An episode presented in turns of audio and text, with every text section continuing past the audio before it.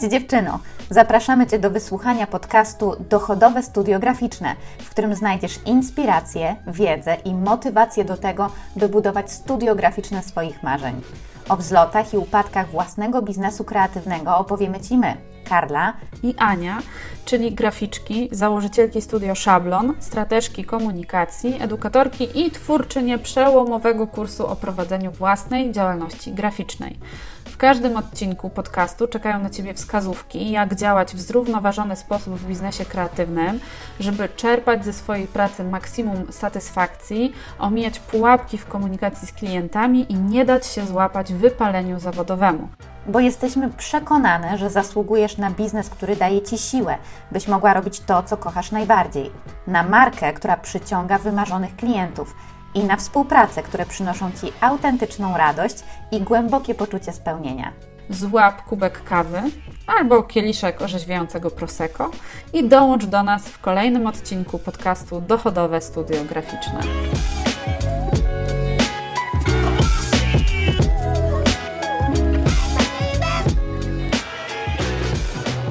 Cześć, witamy Cię serdecznie w kolejnym odcinku podcastu Dochodowe Studio Graficzne. Dzisiaj naszym tematem przewodnim będzie kompleks grafika samouka.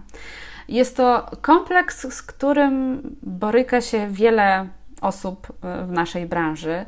Jest to takie przeświadczenie o tym, że żeby z sukcesem prowadzić działalność w branży graficznej, e, musimy mieć ukończone studia artystyczne studia na ASP, jakąś konkretną szkołę albo kursy dodatkowe, właśnie mm, nakierowujące nas na ten zawód grafika.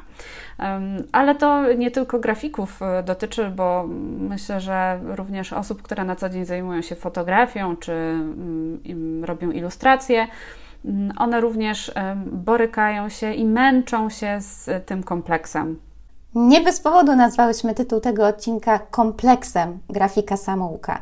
Jeżeli pomyślisz o idei kompleksu tak w ogóle, to zorientujesz się, że kompleks ma to do siebie, że nawet jeżeli jego przyczyna znika, to i tak gdzieś to uczucie niższości związane z kompleksem w nas pozostaje.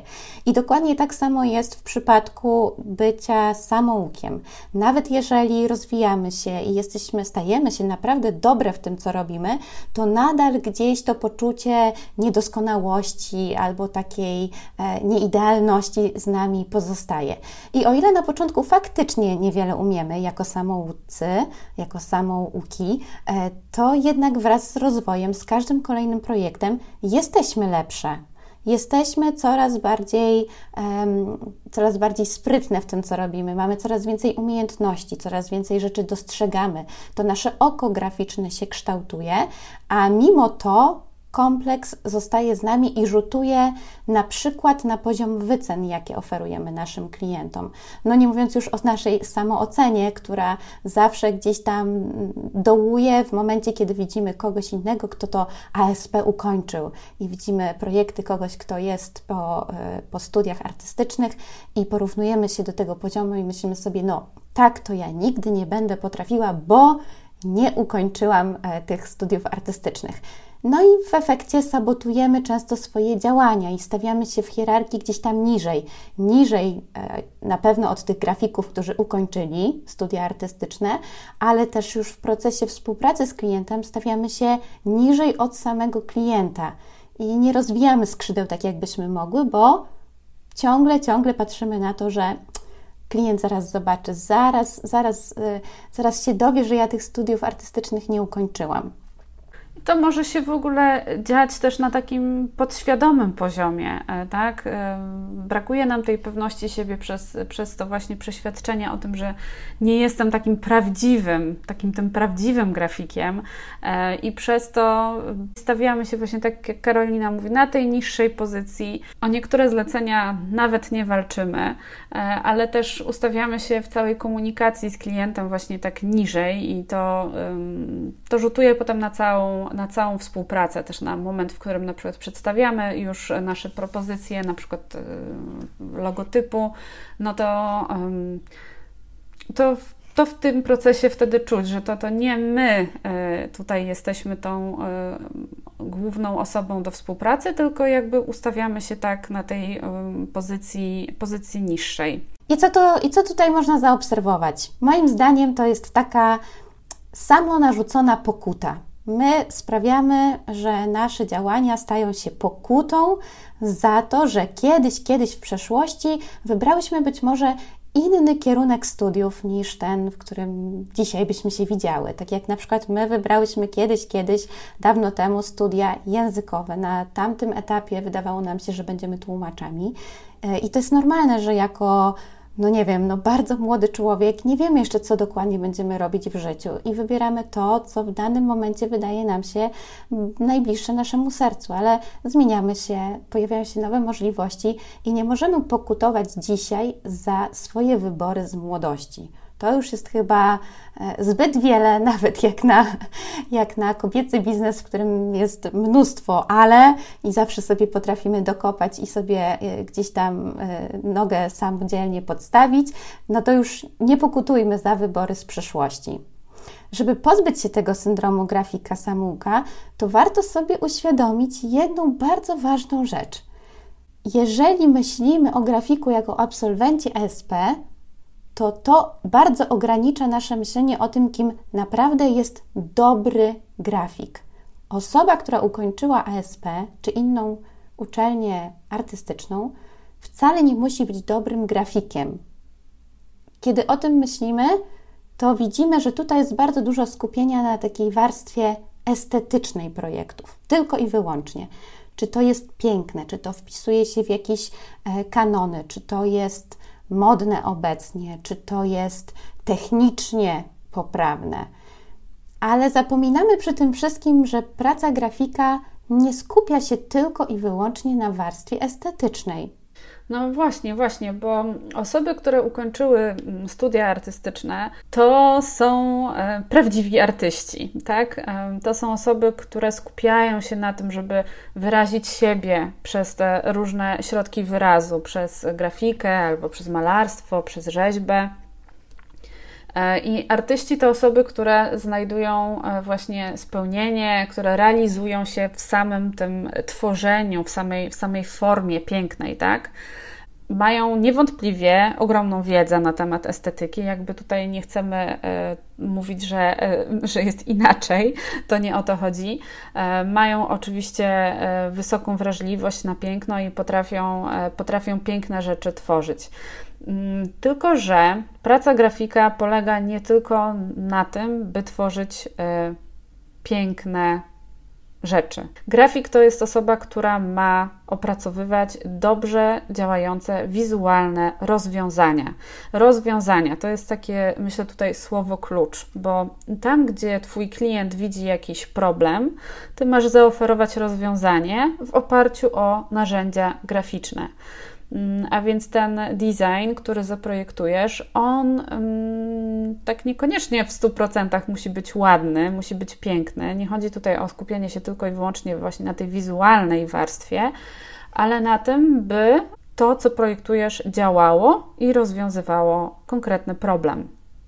Zwłaszcza, że e, piękno jest pojęciem subiektywnym, jak wiemy, i dla jednych klientów to, co tworzysz, Twoja estetyka może być uosobieniem piękna, a dla innych może być przekombinowaniem, może być e, jednak, e, może balansować na granicy brzydoty. E, tutaj ciężko jest określić takie jasne kryteria, więc jeżeli nawet tutaj nie umiemy ocenić, co jest piękne, co nie jest piękne, to dlaczego mamy siebie i swoją pracę przez ten pryzmat ciągle postrzegać? Tutaj przykładem mogą być strony internetowe. Jeżeli oglądasz czasem takie portale jak Behance czy Dribble, to na pewno zauważyłaś, że pojawiają się tam takie piękne, wysmakowane, estetyczne projekty witryn internetowych. Tymczasem, pomimo że są piękne, to część z nich nie przeszłaby w ogóle testów użyteczności. Czyli mówiąc prościej, użytkownicy, którzy, te strony, których, którzy tych stron używaliby, nie kliknęliby na przykład w guziki które na tej stronie się pojawiają, bo te guziki są za mało kontrastowe, bo e, za, są zbyt zlane z tłem na przykład. I w ten sposób taki projekt wcale nie realizuje założenia klienta. Jest piękny, ale nie przynosi klientowi tego, na czym klientowi zależy. W związku z czym klient wcale niekoniecznie musi zlecić takiemu grafikowi pracę, bo może się zorientować, że hmm, no ten projekt za wiele korzyści tomu nie przyniesie. Czy to znaczy, to wszystko, co powiedziałyśmy, że można sobie w takim razie odpuścić wiedzę o grafice? Czy można sobie odpuścić kursy? Czy można się nie szkolić? Bo mogło to tak zabrzmieć w sumie, jak teraz o tym myślę, jak taka zachęta do e, potępienia absolutnie wszelkich form e, nauki designu. No nie, no oczywiście, oczywiście nie.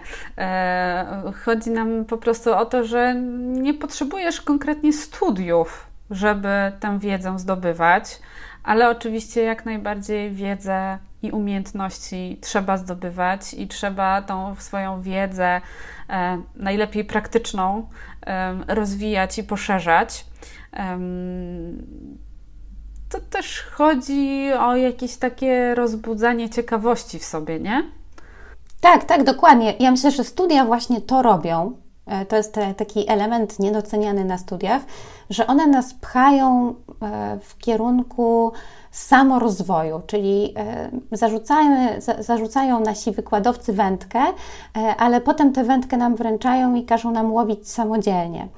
I jeżeli mówimy o studiach w naszym przypadku językowych, no to wykształciłyśmy w sobie taką curiosity, że jak napotykamy jakieś słówko, którego nie znamy, albo jakaś fajna konstrukcja językowa się pojawia, to od razu gdzieś tam ten nasz mózg to wyłapuje i, i zaczyna to sobie e, obrabiać. I w świecie grafiki powinnyśmy funkcjonować właśnie w ten sam sposób. Jeżeli czegoś nie umiemy, to ta nasza wewnętrzna ciekawość powinna nas popchnąć do tego, żeby sobie znaleźć, zapytać Google'a, zapytać YouTube'a, o co chodzi, dlaczego, po co mm, i w ten sposób y, tę praktyczną właśnie stronę swoją rozwijać, tak jak Ania powiedziała. Wiedza teoretyczna jest spoko, natomiast e, tę sprawność i, i te umiejętności pojawiają się głównie poprzez praktykę i poprzez po, poszerzanie percepcji, oglądanie, trenowanie swojego graficznego oka. E, ja myślę, że też warto naprawdę znaleźć sobie w grafice coś, co, co tak na maksa Cię kręci. Jeżeli kręcicie typografia, super, to znajdziesz odpowiednie kursy, nagrania na YouTubie, e, podręczniki, z których wyciśniesz 100% dla swojego rozwoju. Ważne, żeby ten kierunek, który obierzesz, miał sens dla Ciebie i dla Twoich klientów. Żebyś nie kręciła się w obszarach, które nic Cię ziębią, nic Cię grzeją, tylko dlatego, że są w sylabusie studiów artystycznych. Bo w ten sposób można poświęcić czas czemuś, co nie posunie Cię do przodu i, i co ok, odłożysz potem na półkę, powiesz, że miałeś z tym do czynienia, ale nie wykorzystasz tego w praktyce.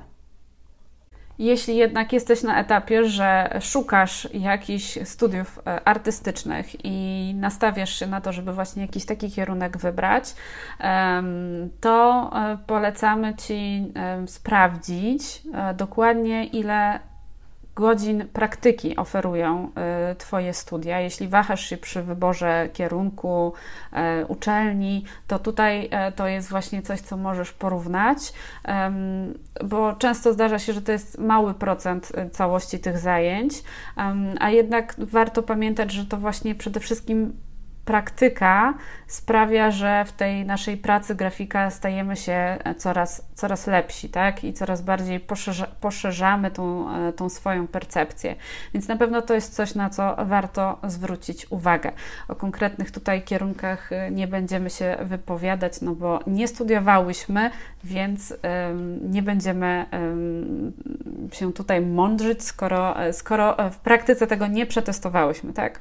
Praktyce jesteśmy stuprocentowymi samoukami, dokładnie tak. Nie ma tutaj już kompleksu na szczęście, chociaż kiedyś, kiedyś na początku e, ten kompleks nam również towarzyszył, więc e, naprawdę wiemy jak, to, wiemy, jak to jest.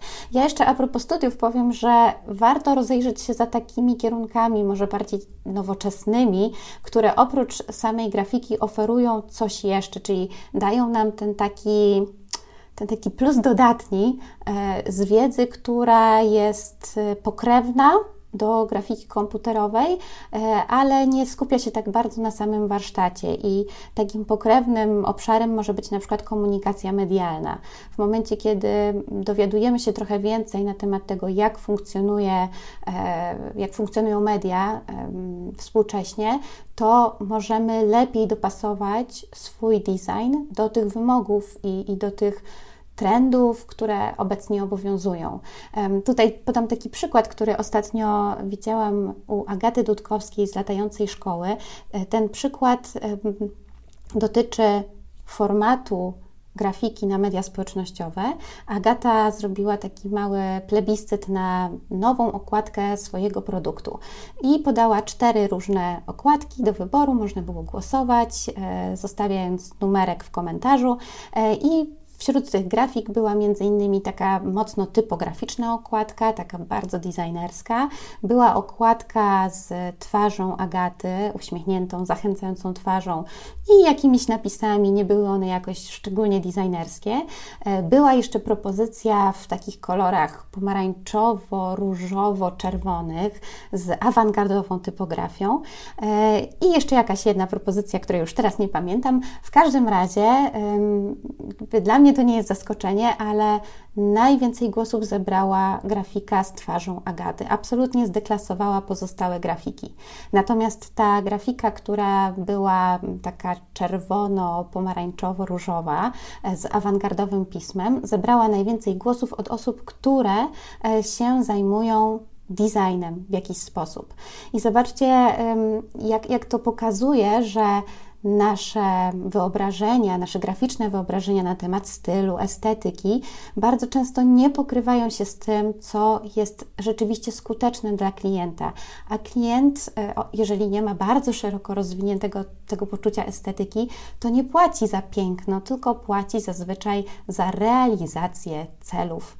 Więc jeżeli wiemy, jak działają niektóre media, jak wiemy, czego klient może oczekiwać e, w danym typie projektu, no to już jesteśmy o kilka kroków do przodu na tej drodze do dochodowego studiograficznego. A czy dla Twojego klienta jest ważne to, e, że jesteś po ASP? E, wiem, że takie pytania czasami się zdarzają, że klienci czasami o to pytają. Dla klienta nasza branża, branża graficzna, branża kreatywna jest taką abstrakcją i klient e, po prostu pytając się ciebie, czy jesteś po ASP, szuka jakiegoś takiego sposobu na to, żeby się upewnić, że ty będziesz dla niego tym właśnie dobrym wyborem. Czyli e, dla klienta często dyplom uczelni artystycznej jest jakby taką gwarancją, takim potwierdzeniem, takim certyfikatem zaświadczającym o tym, że ty jesteś tym dobrym grafikiem. To świadczy tylko o tym, że klient po prostu chce się upewnić i przekonać, że ty będziesz e, dobrą osobą na, na dobrym miejscu i tylko tyle. Także spokojnie, nie, nie trzeba tego brać tak bardzo, bardzo do siebie i od razu myśleć też o tym kliencie, że no tutaj chyba się nie dogadamy, skoro, skoro ktoś mi zadaje w ogóle takie pytania i podważa, podważa mój autorytet. Warto sobie uświadomić, że możemy na różne sposoby upewnić klienta o tym, że jesteśmy dobrą osobą, na dobrym stanowisku. Niekoniecznie musi temu służyć dyplom ASP. Mamy do dyspozycji portfolio, mamy do dyspozycji także swoją ofertę i sposób jej prezentacji, mamy także rekomendacje. Mamy bardzo dużo narzędzi, którymi możemy się posługiwać, żeby w oczach klienta zminimalizować to ryzyko powierzenia nam e, ważnej pracy graficznej e, to, to, to posiadanie dyplomu nie daje takich umiejętności jak tworzenie ofert, ani nie uczy nas prowadzenia biznesu, e, nie, nie uczy nas obsługi klienta, a wszystko to są właśnie te umiejętności, które odpowiadają za zdobycie zlecenia i długofalowo za sukces finansowy studiograficznego. Tymczasem, y, kiedy rozpoczynamy pracę grafika, kiedy otwieramy swoje studio, otwieramy działalność, wydaje nam się, że za sukces finansowy naszego studio będzie odpowiadało tylko nasze projektowanie i skupiamy się właśnie na warstwie wizualnej, zapominamy o e, tych innych umiejętnościach z zakresu prowadzenia biznesu. I jest to jeden z błędów, który często jest popełniany przez grafików. I takich różnych błędów ostatnio naliczyłyśmy sobie mm, aż 15, dlatego zdecydowałyśmy się napisać e, na ten temat mm, osobnego e-booka, w którym przedstawiamy właśnie te mm, ograniczające przekonania, te błędy, które się popełnia, szczególnie na początku, a także pokazujemy rozwiązania i sposoby, jak sobie z nimi, z tym poradzić i jak wyjść z tych pułapek, które same na siebie zastawiamy. E-book będzie miał premierę 22 lipca, ale już teraz możesz kupić go w przedsprzedaży w preferencyjnej cenie. Zostawiamy w opisie dzisiejszego odcinka link do strony, gdzie możesz zaklepać swój egzemplarz. Jesteśmy przekonane, że te 15 błędów nie przytrafiło się tylko nam na drodze do dochodowego studia graficznego, ale że te, pojawiają się te błędy co i róż nagminnie i słyszymy od Was, że tak właśnie jest, więc teraz całe to doświadczenie, całą tę naszą wiedzę zamkniemy w przyjaznym formacie e-booka i wręczymy Tobie już 22 lipca. Zapraszamy serdecznie. Link, tak jak powiedziała Karolina, znajdziesz w opisie odcinka, a my tymczasem e, się żegnamy i e, słyszymy się w kolejnym odcinku. Trzymamy mocno kciuki za to, abyś wyzbywała się step by step tego swojego kompleksu grafika samouka. Jesteśmy z Tobą. Trzymaj się, cześć. Cześć.